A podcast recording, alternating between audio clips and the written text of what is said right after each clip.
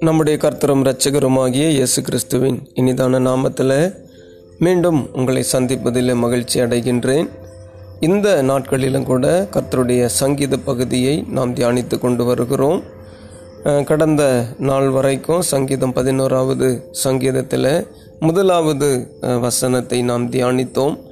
எல்லா சூழ்நிலைகளிலும் கர்த்தரையே நம்பி இருக்க வேண்டும் என்ற இந்த வசனத்தை இந்த வாக்குத்தத்தத்தை சங்கீதக்காரனாகிய தாவீது தன்னுடைய வாழ்வில் பெற்றிருந்ததைப் போல் நாமும் கர்த்தரையே நம்பி ஜீவிக்க வேண்டும் என்று இந்த வேத வசனம் நம்மை உந்தி தள்ளுகிறது.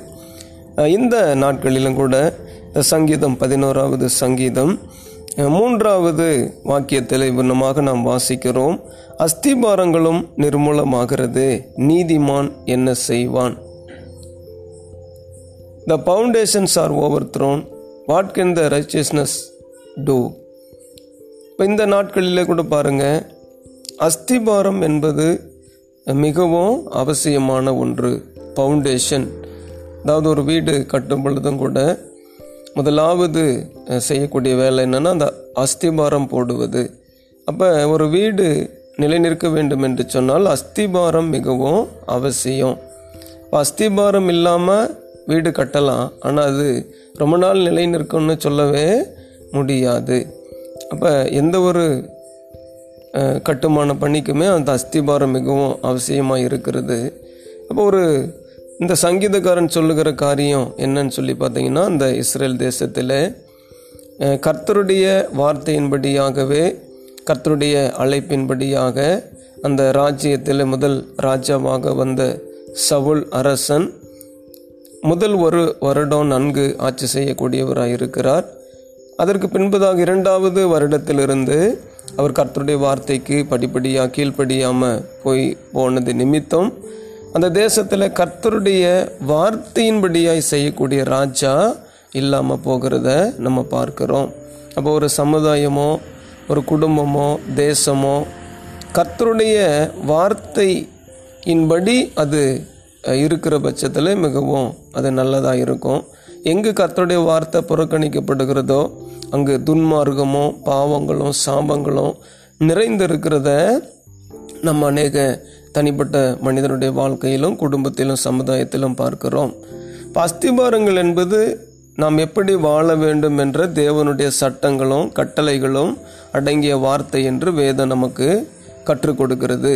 இப்போ பழைய ஏற்பாட்டு புத்தகத்தில் பார்த்தீர்கள் என்று சொன்னால் ஆண்டவர் மோசையை அழைத்து அந்த சீனாய் மலையில் பத்து கற்பனைகளை கொடுத்தார். அந்த பத்து கற்பனைகளும் என்ன காரியத்தை சொல்லுகிறது அப்படின்னா யாத்திராகும் இருபதாவது அதிகாரத்தில் வாசிக்கிறோம். அது நமக்கு ஒரு சில ஒழுக்க நெறிகளை கற்றுக் கொடுக்கிறது. அந்த கற்பனைகளில் முதலாவது பகுதி என்ன சொல்லுதுன்னா நாம் தேவனுக்கு முதலிடம் கொடுக்கணும் தேவனை மாத்திரம் ஆராதிக்கணும். விக்கிரக வழிபாடு போன்ற காரியங்களில் ஈடுபடக்கூடாது என்பதை குறித்து போதிக்கின்றது. அதே நேரத்தில் கத்தருடைய கர்த்தருடைய வார்த்தைக்கு நாம் கீழ்ப்படிந்து நம்முடைய தனிப்பட்ட வாழ்விலும் நம்ம பிறருக்காகவும் நம்ம நீதி செய்கிறவர்களாய் கர்த்தருடைய சமூகத்தில் பரிசுத்தம் உள்ளவர்களாய் உண்மையுள்ளவர்களாய் நாம் இருக்கணும் அப்படிங்கிறத அந்த கற்பனைகள் சொல்லுகிறத நம்ம பார்க்குறோம்.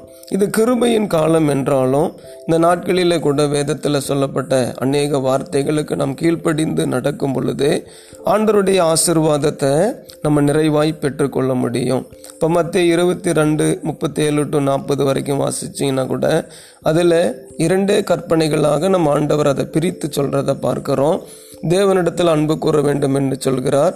அதே நேரத்தில் பிறனிடத்திலும் அன்பு கூறணும். இதில் நியாயப்பிரமாணம் தீர்க்க தரிசனங்கள் எல்லாம் அடங்கி இருக்கிறது அப்படின்னு சொல்கிறார் ஆகவே தேவனிடத்தில் அன்பு கூறவும் பிறனிடத்தில் அன்பு கூறவும் நாம் வேத அஸ்திபாரங்களை வேத கட்டளைகளை பிரமாணங்களை கத்துடைய வார்த்தைகளை தேவனுடைய சத்தத்துக்கு நம்ம செவி கொடுத்து நடக்கும் பொழுது நம்முடைய வாழ்வில் சிறந்தவர்களாக வர முடியும். அப்போ இந்த தாவீதின் வாழ்ந்த இந்த காலகட்டத்தில் என்ன அங்கே சூழ்நிலை நிலவுது என்று சொன்னால் ராஜா கர்த்தருக்கு கீழ்ப்படியலை. அப்போ ஒரு ராஜா கர்த்தருக்கு கீழ்ப்படியாவிட்டால் அந்த தேசத்தின் ஜனங்கள் துன்மார்க்கமான வழியை பின்பற்றக்கூடிய நிலை ஏற்படும். அந்த ராஜா அப்படிப்பட்ட காரியத்தை தான் ப்ரொமோஷன் பண்ணுவான் அப்போ அந்த சவுளும் அப்படி தான் செய்கிறான். அப்போ அந்த சூழ்நிலையை அறிந்த தாவீது தான் பாருங்க அஸ்திபாரங்கள் நிர்மூலமாகிறதுனால் நீதிமான் என்ன செய்வான்? நீதிமானுக்கு துன்பமோ நெருக்கமோ உபத்திரவமோ ஏற்படும் என்பதை இந்த வேத வசனம் நமக்கு சொல்லுகிறத பார்க்கிறோம். அப்போ ஸ்தோத்திரம் அஸ்திபாரம் சரியில்லை அப்படின்னாவே பிரச்சனை வரும் விரிசல் வரும் அங்கே இடிந்து விழக்கூடிய சுச்சுவேஷன் ஏற்படும். அந்த அதற்கு ஆயுசு இருக்காது. ஆகவே ஒரு கட்டிடம் கூட அஸ்திபாரம் இல்லைன்னா அது ரொம்ப நாளாக நீடித்து இருக்கும்னு சொல்லவே முடியாது. அப்போ இன்றைக்கு நிறைய கத்துடைய பிள்ளைகள் வாழ்க்கையிலும் கூட ஏதோ கிறிஸ்தவர்களாய் வாழ்கிறோம் ஏதோ இயேசுவை பின்பற்றுகிறோம் ஆண்டவர் நமக்கு ஒரு நன்மையை செய்கிறார் என்ற அந்த சிந்தனையோடு தான் நிறைய பேர் இருக்கிறாங்களே தவிர அந்த அஸ்திபாரத்தில் உறுதி கொண்டவர்களாய் காணப்படுகிறவர்கள் ஒரு சிலர் மாத்திரம்தான் இருக்கிறத பார்க்க முடியுது.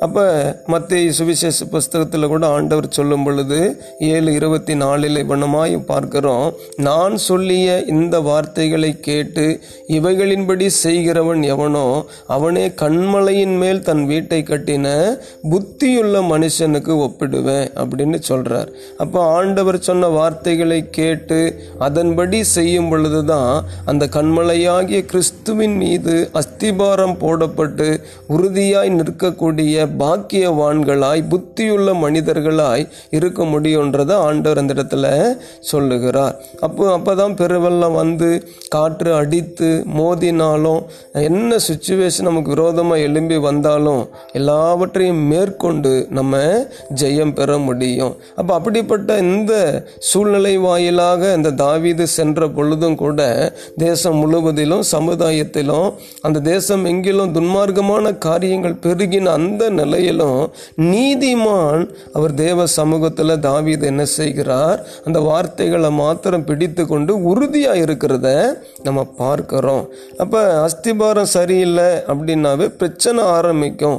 அப்போ இன்றைக்கு நம்முடைய குடும்பங்களில் கூட பாருங்க கணவன் மூலமாக மனைவி மூலமாக பிள்ளைகள் மூலமாக இல்லை பெற்றோர் மூலமாக உடன்பிறப்புகள் மூலமாக நமக்கு பிரச்சனைகள் வருகிறத பார்க்கிறோம். ஏன்? நம்ம மூலமாகவே கூட ஒரு சில நேரத்தில் குடும்பங்களில் பிரச்சனை ஏற்படுறத பார்க்கிறோம். அப்போ எப்போ பிரச்சனை வருது போராட்டம் வருது சமாதான குறைவுகள் ஏற்படுது நெருக்கடிகள் ஏற்படுகிறது கோபம் வைராகியம் எரிச்சல் அப்போ இப்படிப்பட்ட காரியம்லாம் எப்பொழுது நம்மை மீறி செயல்படுகிறதுன்னு பார்த்தா கிறிஸ்துவின் வார்த்தைக்கு நம்ம கீழ்ப்படியாம சுயத்தில் செயல்படும் பொழுது அந்த அஸ்திபாரத்துக்கு நம்ம இம்பார்ட்டன்ஸ் கொடுக்காம இருக்கிற பட்சத்தில் அந்த அஸ்திபாரமா இருக்கிற வார்த்தைக்கு முக்கியத்துவம் கொடுக்காம போகிற சூழ்நிலையில தான் இப்படிப்பட்ட பிரச்சனைகள் எல்லாம் வருகிறத நம்ம பார்க்குறோம். ஸ்தோத்திரம். கத்தோடைய நாமம் மகிமைப்படட்டும். ஆகவே இந்த நாட்களில் நமக்கு கொடுத்திருக்கிற அந்த அஸ்திபாரத்தை நாம் நிர்மூலம் பண்ணி விடாதபடி துன்பமான வழியில் நாம் போய் விடாதபடி கர்த்தருடைய வார்த்தையின்படி வாழ நம்மை முழுவதுமாய் அர்ப்பணித்தோன்னு சொன்னால் ஆண்டவர் நிறைவாய் நம்ம இந்த நாட்களிலும் கூட ஆசிர்வதித்து நடத்த வல்லவராக இருக்கிறார். The God's word is a foundation of our life இப்போ வார்த்தை தான் அஸ்திபாரம். அப்போ இந்த நாட்களில் நாம் ஒரு விஷயம் சிந்திப்போம். எவ்வளவோ வேதங்களை படிக்கிறோம். எவ்வளவோ ஆண்டோடைய சமூகத்தில் ஜெபிக்கிறோம். ஆனால் எல்லா சூழ்நிலையிலும் கத்தோடைய வார்த்தைக்கு மாத்திரம் முக்கியத்துவம் கொடுத்து அந்த வார்த்தை சொல்லுகிற வழியில் நம்ம நடக்கிறோமா? இல்லையா என்பதை ஒரு விஷயம் நம்மை நாமே நிதானித்து பார்ப்போம்.